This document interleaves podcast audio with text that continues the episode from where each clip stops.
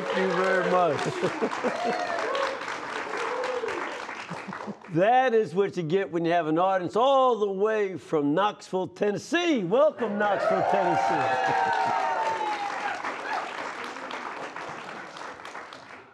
Father Mitch Pacwa. Welcome to EWTN Live, where we usually bring you guests from all over the world, but tonight we're going to stay with a guest from right here in Sweet Home, Alabama. We'll learn today about the Edmundite Southern Missions, which has been ministering the corporal works of mercy to an area of the Deep South, especially here in Alabama, that is known as the Black Belt. It has some of the poorest communities in the country, and they've been doing it for almost 85 years. To tell us more about it, please welcome the president and CEO of the Edmundite Missions, Mr. Chad McEachern. Chad, welcome. Thank you, Father. Good to have you. here. Thank you. Appreciate it. Good to have you. You know, this area of Alabama called the Black Belt has that name because it has the finest black, deep soil in the state. It's really good, good growing land. But you wouldn't know it from the, the economy. Mm. It, it's pretty rough down there economically, isn't it? It certainly is. Yes, it's very it's very rough. Uh, in the city of Selma, where the missions are, are headquartered, uh, we have a, a poverty rate of over 30 percent, Yeah. and it's uh, low, you know, very hard employment opportunities and, and upward mobility is is is difficult. Almost. No, I mean, there, there's almost 75% unemployment, isn't it? For uh, a certain age group of young men, yes, Yes. yes. And this, this is a, a, a- a terrible challenge, terrible challenge. Um, e- especially when what had been the main source of income in that area is left fallow. The, the, the fields are just left fallow. No, nothing's growing there anymore. In so many ways, you're right. Uh, and that's one of the things uh, in the missions that we're trying to work on aggressively uh, with the agriculture uh, and what we've started it called uh, the Black Farmers Initiative. And that is really working to help capitalize uh, black farmers in rural Alabama uh, to help and set them up uh, with what they need to begin the prop or the crop and growing season earlier, uh, to give them what tools, uh, even the seeds, uh, to be able to purchase the seeds ahead of time. Uh, and, and we, the missions, uh, in our nutrition center in Selma serve 1,300 meals a day. Uh, and at that center, what we're trying to do now is we're guaranteeing procurement from these black farmers to help, you know, stimulate the economic impact in these very uh, rural, impoverished areas um, by uh, by purchasing from those exact farmers that we're helping uh, to, to take a, a, stand, uh, move forward. Yep, because this, you know, the way out of poverty is never going to be dependence on state help or federal help. No. It has to be folks coming up with their own ways of making an income and moving forward. Yes, and you know what's really interesting uh, in the missions, we have a slogan: "Service to Solutions." Uh, and while we are trying some very innovative ways, like the Black Farmers Initiative uh, and our Academy program, uh, which is funded through the Conrad Hilton Foundation, the Sisters Initiative, um, where we call it Catholic School Without Walls. Uh, and what we're trying to do uh, through this, this particular program is help our young students uh, succeed in passing and getting very high scores on their ACTs. Uh, but it's also experiential, where we take them to uh, may, maybe Knoxville, Tennessee one day to visit a college up there, Yeah. uh, or New Orleans, or Yeah. many other places, so that they get us an experience. But what, what's different about our programming uh, that we do is we want to engage the entire family. And so all of our programs are, are trying to engage the family as a whole, whether it's a kindergarten or, or a, a 12th grader, uh, and really trying to help folks um, understand the path forward that's not always easy to discover uh, when you're poor. Uh, And so helping and partnering, not telling folks what to do, but partnering alongside, collaborating, uh, and that we're in this together. Uh, Yeah. That this is a journey of the missions and those that we are called to serve. Well, one of the added problems that you have in the Selma area is weather related. Yes. Uh, tell us about the most recent problem that you had. The most recent, uh, uh, maybe some have heard, but we had an EF2 tornado uh, come through Selma uh, and devastated what was already a tough spot, uh, uh, a crisis area in terms of housing, uh, where we have 800 uh, vouchers that can't be used in the city because there's not affordable housing or there are no uh, vacancies, if you will. Uh, and what we're trying, what's happened now is it, it wiped out 400 homes completely. So it really exacerbated an already housing crisis to the next level.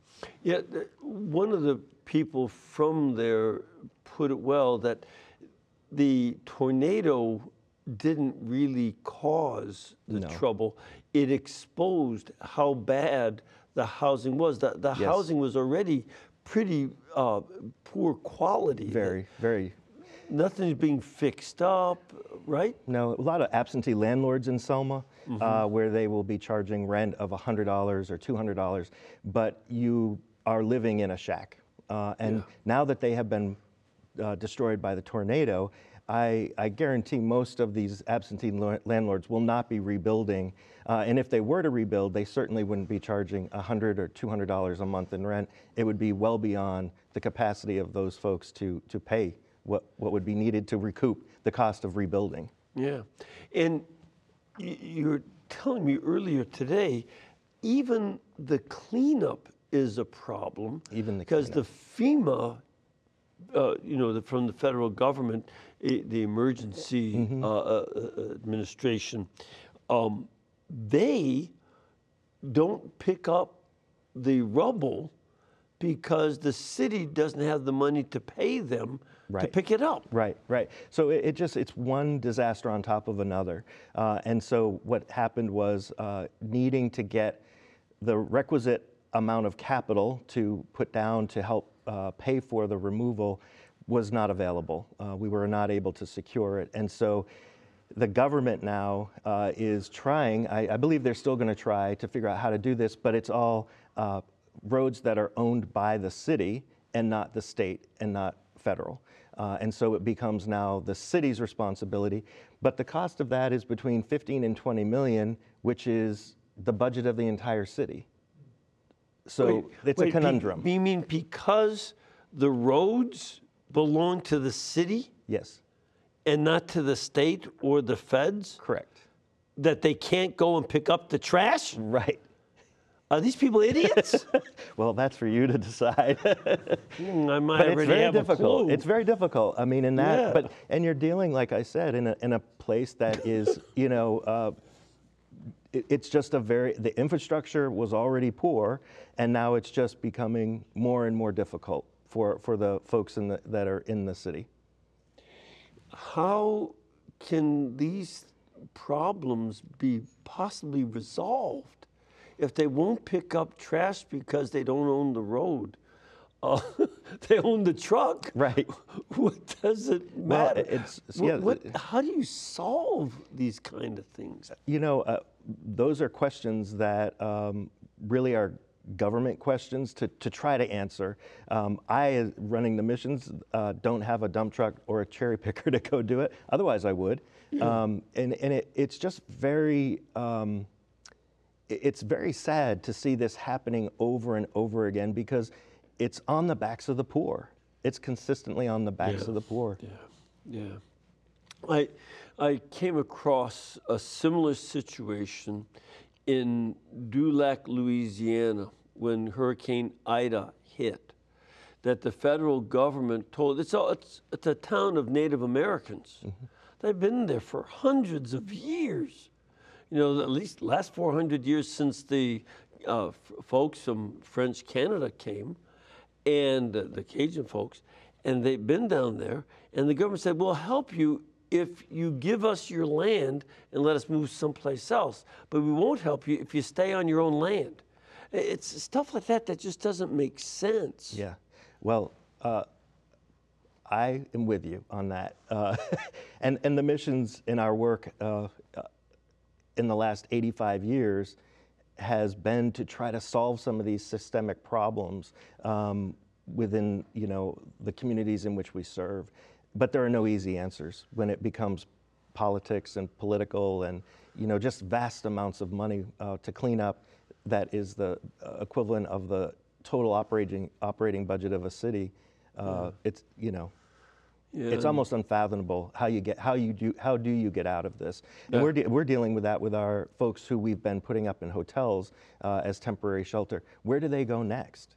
You know Yeah. what's the plan uh, and trying to devise that uh, solution for them uh, is not easy and you know fortunately we are working with some FEMA folks uh, at our community center uh, and trying to help navigate and get folks uh, into homes. Um, the disappointing thing is some of them will be uh, will have to be relocate, um, you know, to areas that are within a 60 mile radius. Uh, some in some in some cases. So Well, one of the problems that, uh, again, we talked with some local folks uh, earlier today, that the government regulations are very complicated. I, I think on the, the positive side, the government is trying to avoid fraud. That, that- that's what they're, they're trying to protect against fraud. I understand that. But they make the regulations so complicated, a lot of the residents don't understand how to go through which office you go to to fill out which form for this, another form for this, that, yeah. another form for water.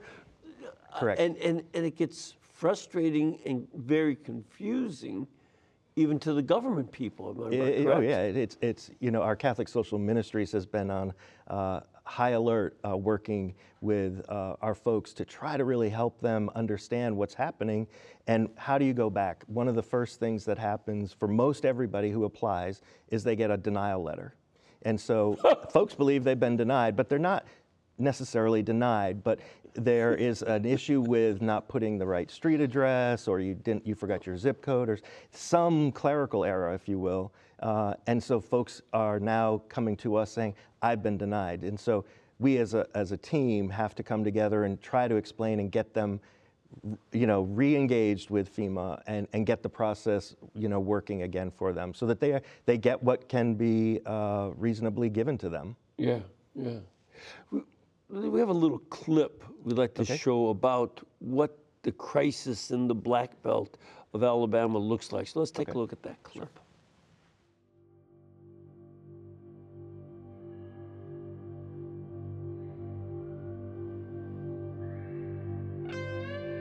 Welcome to a place where the American dream is still just a dream. Welcome to the poverty crisis in the Deep South. A vicious, soul consuming burden that is passed down from generation to generation.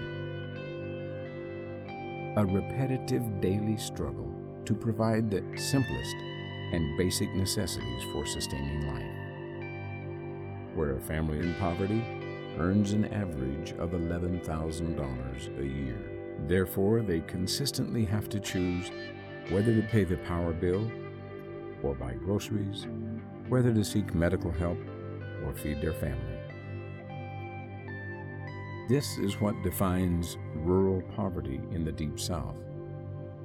Where public transportation doesn't exist, jobs are scarce, consistent health care is difficult to obtain, and chronic diseases are double the national average. The high school dropout rate is above 60%, and the unemployment rate is staggering. This poverty creates a sense of hopelessness in the individual that breeds acceptance where there is no belief that an alternative future is viable. Among the poorest population of the Deep South, existence means merely surviving, with no means to build a brighter future.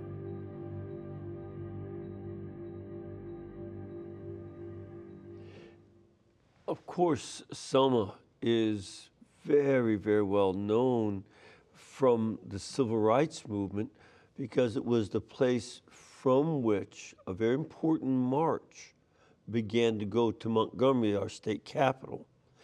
to get the rights to vote. Uh, I, th- this was another era, and it was horrendous that folks who could be drafted in the military put their lives on the line, many of them dying and getting injured, but they couldn't vote. And they, they worked hard and suffered a lot to get that right. But that didn't change the poverty in the area. It didn't bring No. industry and it didn't bring back the farming. And a disaster like this tornado, and that's, you know, the South is beautiful, but you get a lot of clash between northern weather and the Gulf uh, weather. And that just causes tornadoes. It does, So this is uh, a difficult thing for especially the poor. especially the poor. And, you know, I have to uh, really commend the folks that work in the missions because the day that the tornado came through, uh, it came through uh, during our lunch service. And uh, we had to close, obviously, uh, while it came through. And we were open three hours later, serving again. Uh, and they didn't, they didn't stop. No one stopped. Um, uh, so our Bosco Center, the nutrition center, was and never stopped serving meals throughout the entire time. We didn't have electricity, uh, and uh, you know, folks were pulling together, flashlights, car lights pulled up to the front to make sure that you know everybody was being taken care of. Yeah. And uh, but it's it's devas- it's still devastating. And one of the, the things that I think are, is very important there, uh, the Edmundite priests had come there back in 1937, correct? That's correct. yeah, that was uh, Father Casey Yes. in Paro. Yes. Is that correct? Yes. Yeah. And so they came there, and it's not a very Catholic area, is it? No, uh, no, not at all. In fact, uh, through our ministry, we serve very few, if any, Catholics uh, on a regular basis. Uh, and so we are there uh, of service to the church. Um, we are the, the Catholic presence in a part that, you know, where many Catholics or uh, would be frowned or looked down upon, uh, where, you know, we, we actually are the bright hope for, for that area. Uh, well, and is there a Catholic parish in town? yes, Queen of Peace. and and so um, this is uh, you know something that has happened is that one of the most trusted institutions in town is the Edmundite missions, correct? That's correct. Yeah. Yes. They uh, one of the I know it, it. I don't think you like boasting about it, but you know sometimes there are uh, folks in an area that sometimes look out for themselves more than their neighbor, and the, but the Edmundite mission has a really strong, solid reputation Yes. for not doing that. That No. they are there to serve people who don't give them anything back, don't want anything back. What do we do to help? Yes. And that's that's a key attitude. Yeah, all of our services are, are um, offered for free. Um, we do intake for anything that we might give out in terms of utility assistance or those monetary uh, funds. Folks are vetted through that to make sure that you know it's going to the right people Right. uh, and to the right bill and, and all of that. But all of our other services are, are offered uh, free of charge to, to anyone who comes, uh, funded by all of our wonderful donors throughout the United States. So th- that's that's been a positive thing, but the the goal is also to help folks to Yes. get themselves established. Yeah, you know, um, when Father Casey and Perro went down there, their whole purpose was to evangelize. And what they learned right away was there was no lack of faith, um, Yeah, but that's right. folks were starving in the streets. And so from the day that they arrived, uh, they started handing out sandwiches from the back door of the mission house. And so that ministry has just grown and grown. Um, and as a mission, uh, what we've tried to do is we will never walk away from the corporal works of mercy. And as you rightly said, if we do, the Lord will walk away from us. And we'd never want that to happen. But it doesn't stop us from being creative in working our service to solutions model uh, to really empower the folks in a new way um, that is transformative not only for them, but for the missions itself uh, and how we deliver services. Um, you know, when a lot, a lot of people say, you know, teach a man to fish, uh, that's fine as long as there are fish in the pond. And so we've got to teach folks, you know, and partner with them and not tell them what to do, but figure out how do we do this together as a faith community, as people, as humans, uh, and, and make this journey together where we might be providing a service, but what is the end game here? Yes. And so through that, through our educational programs, through working with families, our, um, you know, uh, the academy, our youth center, our community center, all of these things are towards one goal, and that is providing a service, but articulating what does the solution look like in the end for this individual. So whether it's workforce development, apprenticeship programs within the missions, um, a whole host of, of, of activities like that that can train, build confidence, work on soft skills, give actual hard skills too, um, and get folks, and, and it's a give and take on both sides. Uh, and the one thing that is of, of great gift, and you said we talked earlier about trust, is that the folks that we serve own the missions.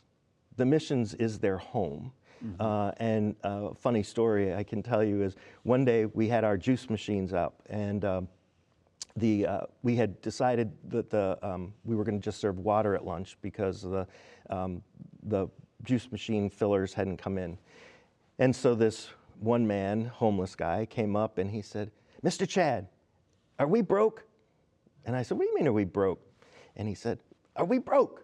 I said, Patrick, no, we're not broke. What do you mean? He's like, There's only water coming out of the machine, no juice. But what I thought was best was he said, Are we broke? Yes, yes, Are we broke? yeah, because he, he identifies. He identified that as his, as Right. ours, as Right. his home, as his place of, of refuge. And that's always stuck with me and has been a guiding force uh, for all of the, you know, the work that I do. Um, it's, it's humbling to be of service in this way, uh, 365 days a year. Uh, and, and all of the folks that, that we serve are so grateful a lot of folks say, you know, uh, well, it's just another charity, they're just giving it out.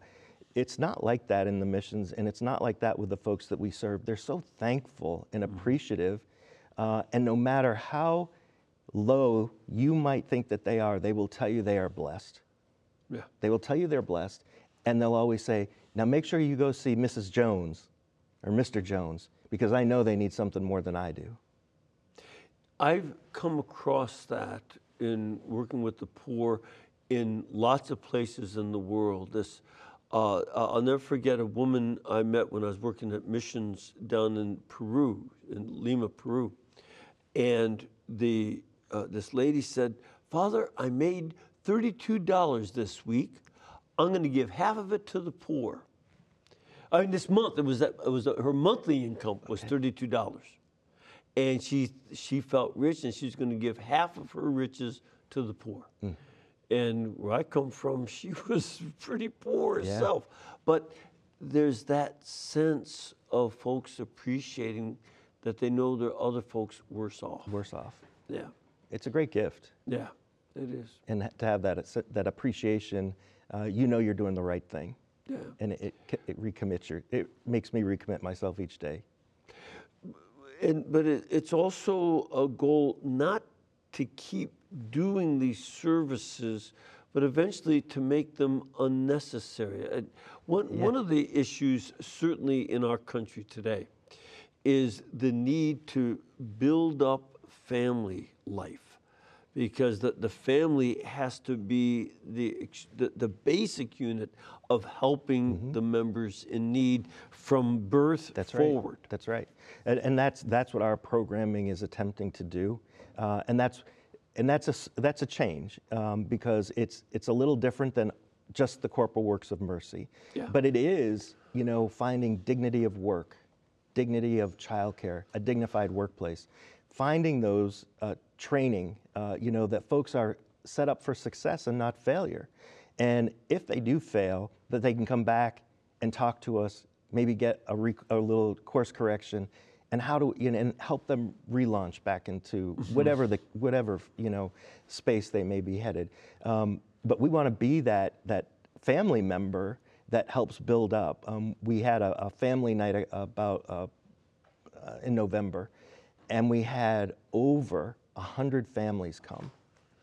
Families. We have a dance class with these young girls, uh, and they do praise dance, they do tap, they do ballet, things that they would have never done before. And at the end of the six-week cycle of that dance class, um, they have an, they have a recital. The dads and the brothers and the uncles and the mothers that come, they fill the seating in our in our uh, community center, and they have flowers, and they bring them to the girls at the end. The girls think that they're on eh, on Carnegie, you know, at Carnegie Hall performing. Yeah. It's it's just so beautiful. But it's the most important people in their lives Yes. that are applauding yes. for them. Yes. And so, you know, when you start to create that kind of a community, you can actually change things. Yeah. And when folks start talking about what's happening and where, you're, where is it happening and what's going on, you can really change the narrative of a family, uh, of, a, of a youth, of somebody who thought that there was no hope, that there is hope and that there is support and that there is a way, and I don't want to say out, but a way to towards something Yes. uh, because you know it, it, the, it, it- they don't necessarily need to leave Selma, but it would be great if they were able to get an associate's degree at our community college. in you know, Selma itself has a lot of very possibly beautiful old buildings Yes. that could be very much thriving, but it there's just no industry, and again, the agriculture is often neglected. Um, you know, the, it, it's the land is fallow, and you know, and that's one of its best resources. Uh, you, I, I would hope they would never build huge housing tracts over that land. It's just No. such fine, fine, rich soil. But it has to be a, a way of figuring out how do we get to that point of making ourselves economically independent. Yeah, and I, that's when I was mentioning a little bit earlier about our Black Farmers Initiative. Uh, one of the things in providing that capital and being a purchaser of the produce that they're going to grow, uh, and that we commit to doing that. One farmer that we've worked with as sort of a beta test to see, you know, what work out the kinks, if you will, before we expanded, uh, and we that those funds came from the um, Raskob uh, Foundation for Catholic Activities um, to help us create some economics uh, progress. And this one farmer, through us procuring and building a place where, when he harvested it on Thursday and we opened up our, our market on Monday, we had a cooling room. So his greens didn't go bad. Uh, and so we were then able to distribute fresh fruits and vegetables as opposed to cans. Uh, we had one man. Yeah. We had one man come back and say, "Can I bring you the 75 cans of canned potatoes?"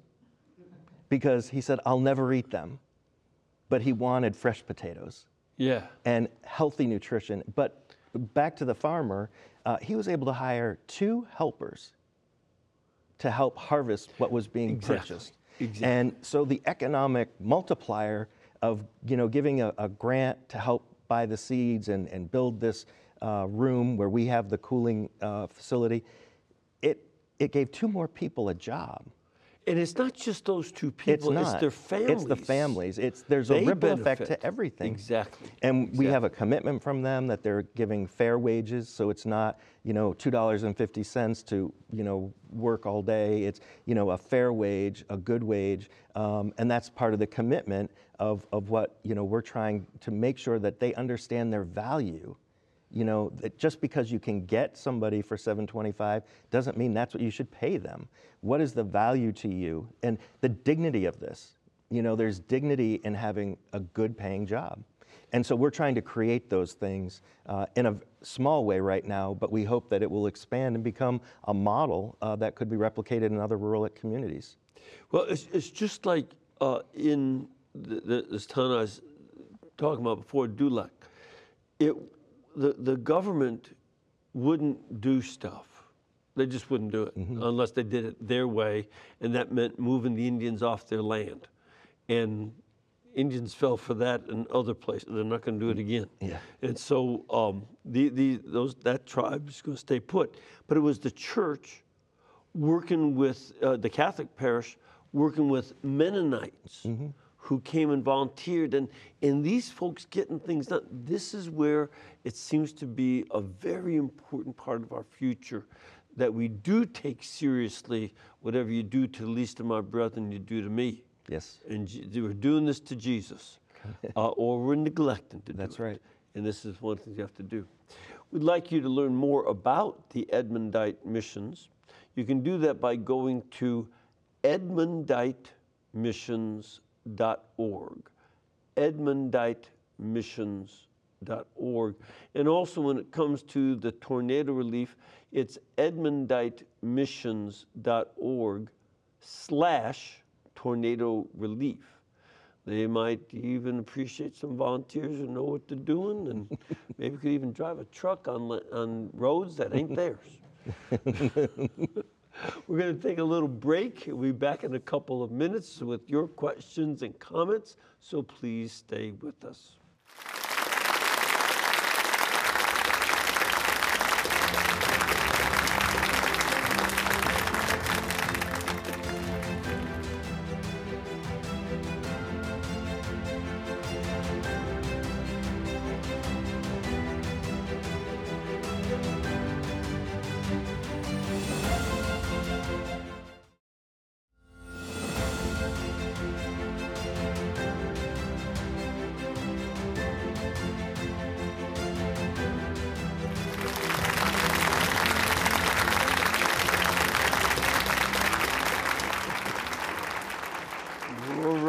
Thank you. Welcome back.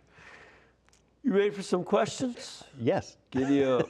Let's start off with Mike in the great city of Pittsburgh, Pennsylvania. Mike, what can we do for you today? Uh, good evening, Father Mitch and Mr. McEachern. Um, thank you for taking the question. Sure. Um, I, my uh, question is uh, somewhat historically based. The Society of the Edmundites has its origin, as I understand, in France, where they experienced uh, anti-clericalism, um, to which compelled them to uh, come to the U.S. Uh, does this anti-clericalism experience help them in working in the U.S. South, which historically was hostile to Catholics or Catholicism? If so, is it against Catholic doctrine, papal infallibility, scandals? Uh, and considering you're four percent of the uh, of the population there, Catholicism or Catholics, I should say. And lastly, uh, do you still incorporate the principles of Saint John Bosco uh, when you try to reach challenged youth uh, there in the South, particularly in Alabama? Um, so that's my question. Thank you. Uh, That's not a question, it's a lot of very good questions. So first of all, Yes. about the, uh, you know, the French anti-clericalism Yes. came from the uh, secular mentality and the liberal philosophy of the uh, 18th century and into the 19th. Has that been a problem in the South? Well, I will say from the writings of Father Casey and Perro back in 1937, there was a great uh, mystery surrounding why they would be there. Um, but they quickly became uh, part of the fabric of Selma uh, and partnering with the community.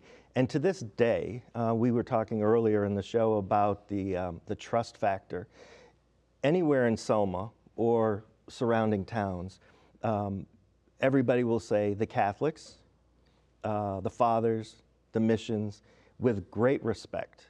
Um, Because again, it has not been an organization or individuals that have come in to try to dominate, but rather uh, partner with the community. And so that sense of, of uh, a Catholic uh, anti clericalism just is, is not uh, something that folks have spoken about uh, or that I think uh, has been felt. Maybe in the earlier years, again, that, that question of what are Catholics doing here, that uh, sense of, of wonder. Uh, but, you know, it's, the missions has become so rooted and never, never left in 85 years, regardless of what the situation, and has stood by with every, um, you know, with every generation that, that has been uh, called uh, to, to be ministered to by the missions. So uh, I, don't, I don't think so. I, I also suspect that, you know, uh, one of the things our canon law prohibits is clergy getting directly involved in political uh, office. That we don't run for office, and Right. things like that. Right.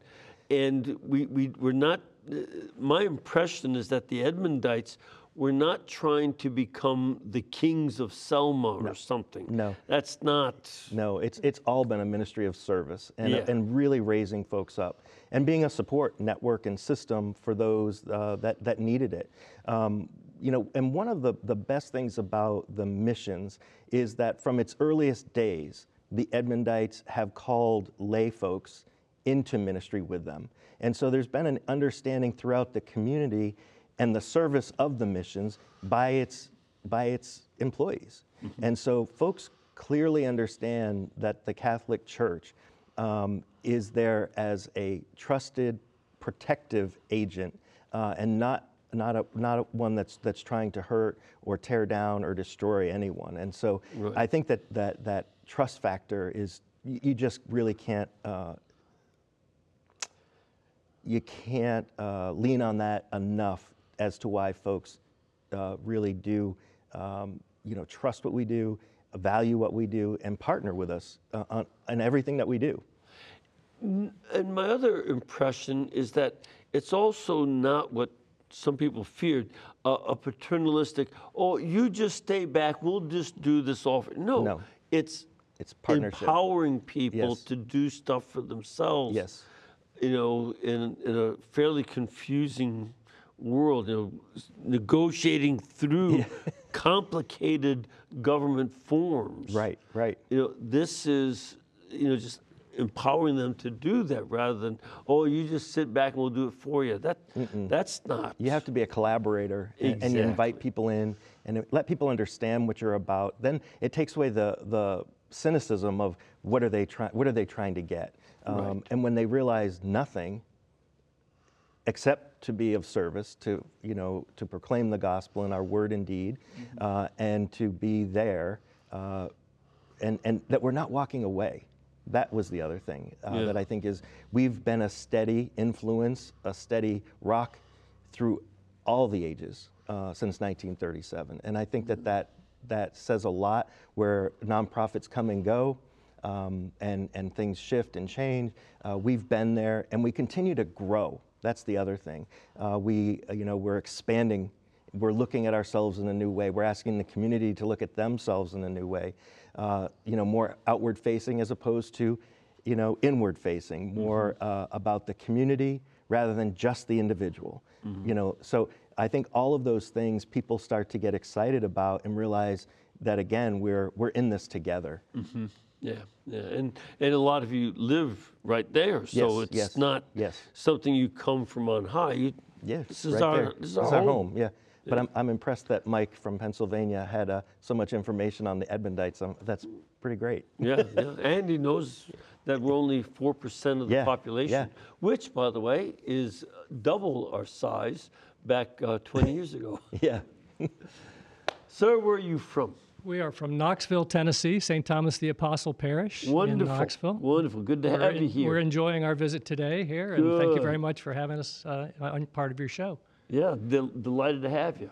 What can we do for you today? What's your question? Well, I think, uh, thank you, uh, Mr. McEachern, for being here to talk about what sounds like a really challenging situation for poverty, certainly in Selma, Alabama, probably true in many other parts of the country as well. But my question, I guess, is just a little bit more on the personal side. How does someone like yourself get involved in this area? What is it that drives you to do the work that you do? You know, sort of what's your background? Why, why did you come here? I appreciate that. Uh, so I was educated by the Society of St. Edmund at St. Michael's College in Colchester, Vermont. Uh, and that's where my journey really began. Uh, they were a, a staple and continue to be in the state of Vermont. Uh, and uh, just over the years, uh, have always stayed in contact and, and helped run another one of their ministries, Enders Island in Connecticut. Um, worked in several uh, other uh, dioceses. And uh, one day I got a call from the Superior General asking me if I would be willing to come down and help Father Richard Mahalik, my, uh, who was the mission director before uh, me.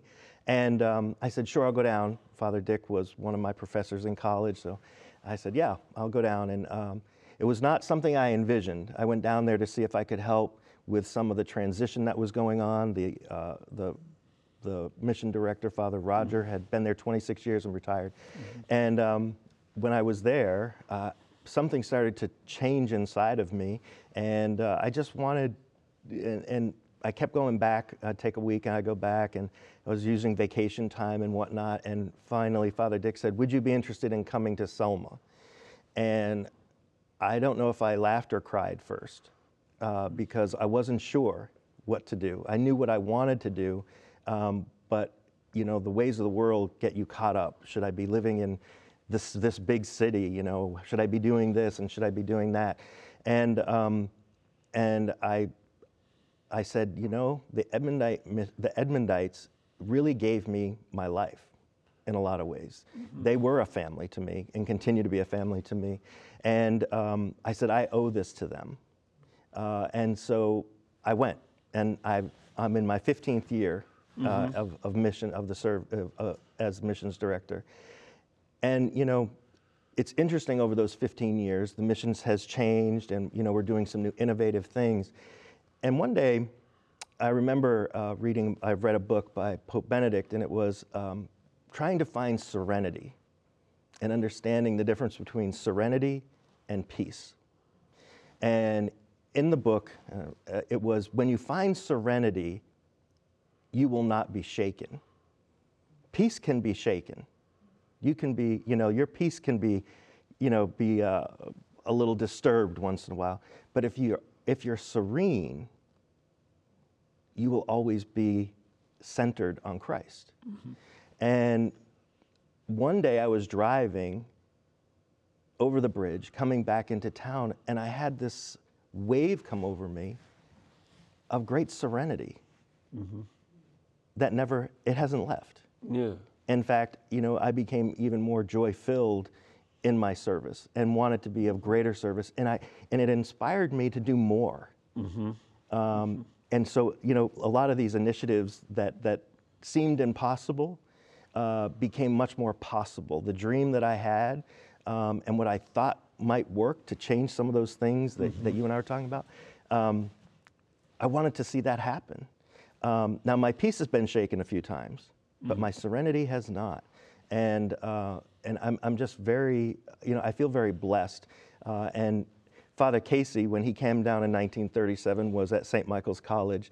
Uh, and so I feel that he and I share a kindred spirit of, of Vermont.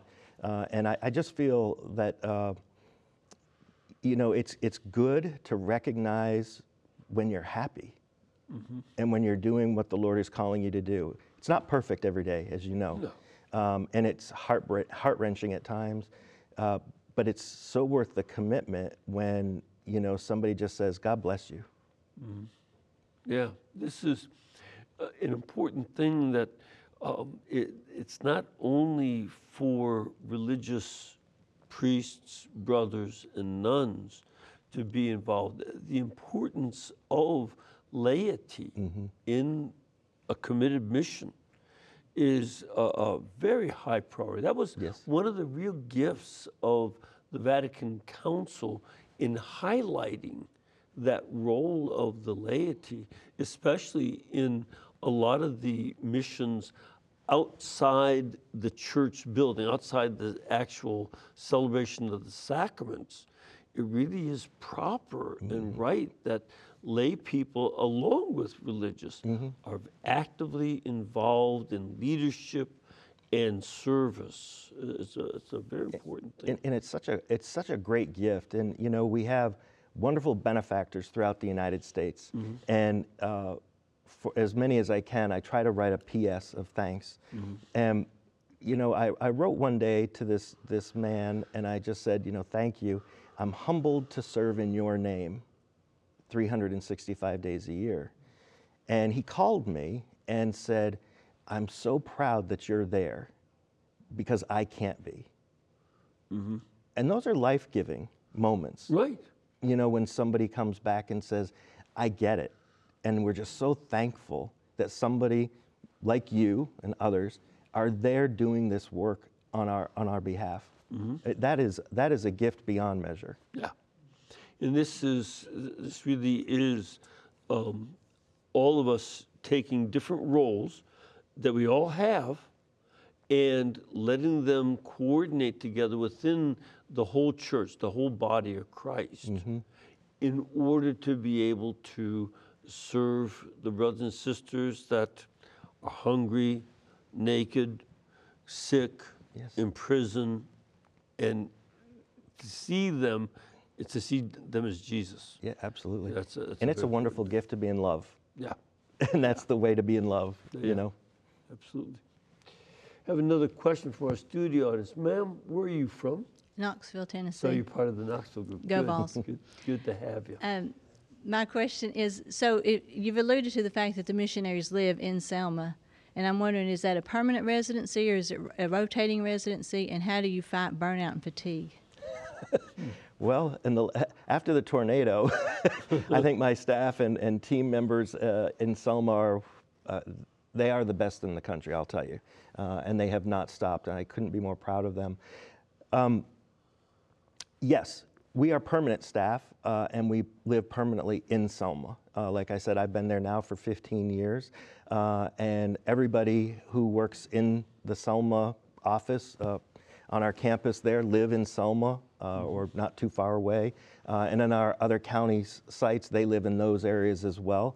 Um, and so, yes, uh, 15 years living in downtown Selma, Alabama, uh, where I didn't know that that would be my home, but it has been a joy. So, yes. Yeah, and this is. This But you is- have to know the community. Yeah. If you don't live there, you, you, can't, you can't be part of the community if you don't understand the community. Right. And so that, you know, it wouldn't work. It wouldn't work any other way. Yeah, no, that's that's a, a, a important element because there's. Th- this is also sometimes the difference between you know, a government service and the faith-based, the church services, that because you know folks in government uh, sometimes know there are other people that would use the government, so they have to be careful. That's why they have all these forms.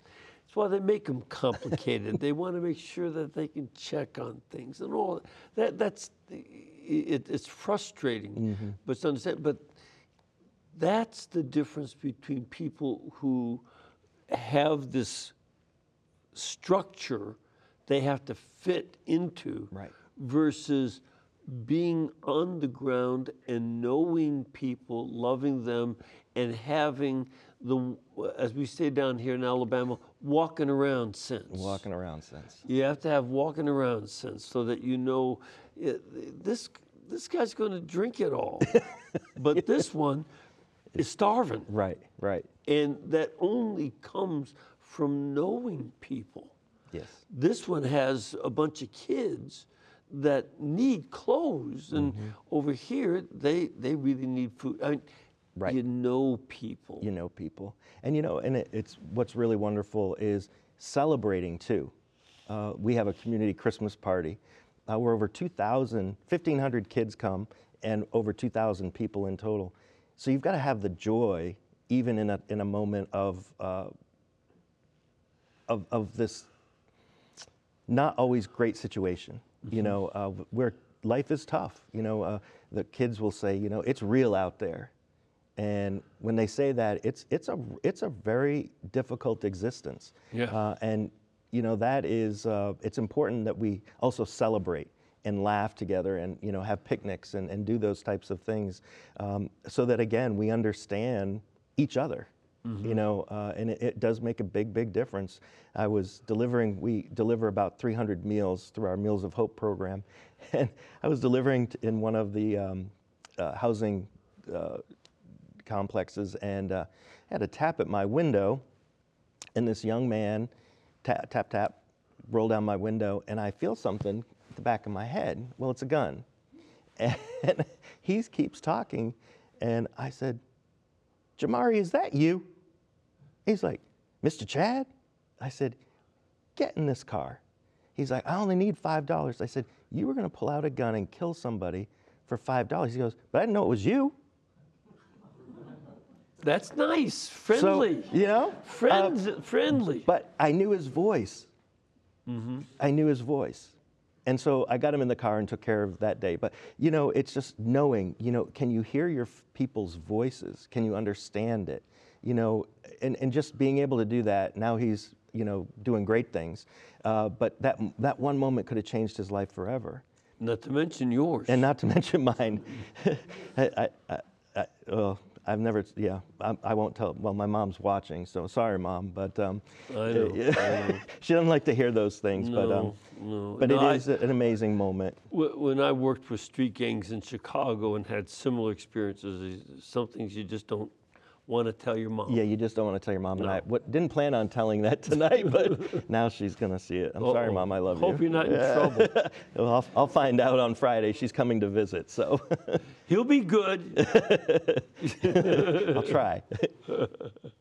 Yeah, no, it, it's, but that it does make a difference. Mm-hmm. And you know, I, I- I remember um, a guy pulled a gun on uh, one of the friars of the renewal. Oh. Uh, you know, Yeah. and and the the guy is- in the friar said, "Look, I, I don't have any money." Said, oh, Father, sorry, I thought it was somebody else. Somebody else. you know, but but they knew the folks Yes, there. exactly. You know, and and then that becomes it does become an opportunity. Like you, Mm. get in the car. Yep. Let's let's Yeah. be real in another way. Right. Exactly. Yeah. you know. Exactly. And and this is where we get to be extended uncles, aunts, dads, Yes. moms that Yes. they may not have. We Exactly. Get in, we get involved and we do some of that basic common sense stuff. And love. Yeah, exactly. You know, Yeah. know that they're loved. And this, this is something that, you know, certainly in my experience with the street gangs, it, it, it took that kind of stuff to Mm-hmm. talk people down and all these other things that you do in life. Yeah. Um, And I, and I appreciate when uh, the lady uh, spoke about uh, burnout, and that is something you know that I try to make sure that my staff are, are aware of, and we, we're trying to do better because you can work and work and work and work. Uh.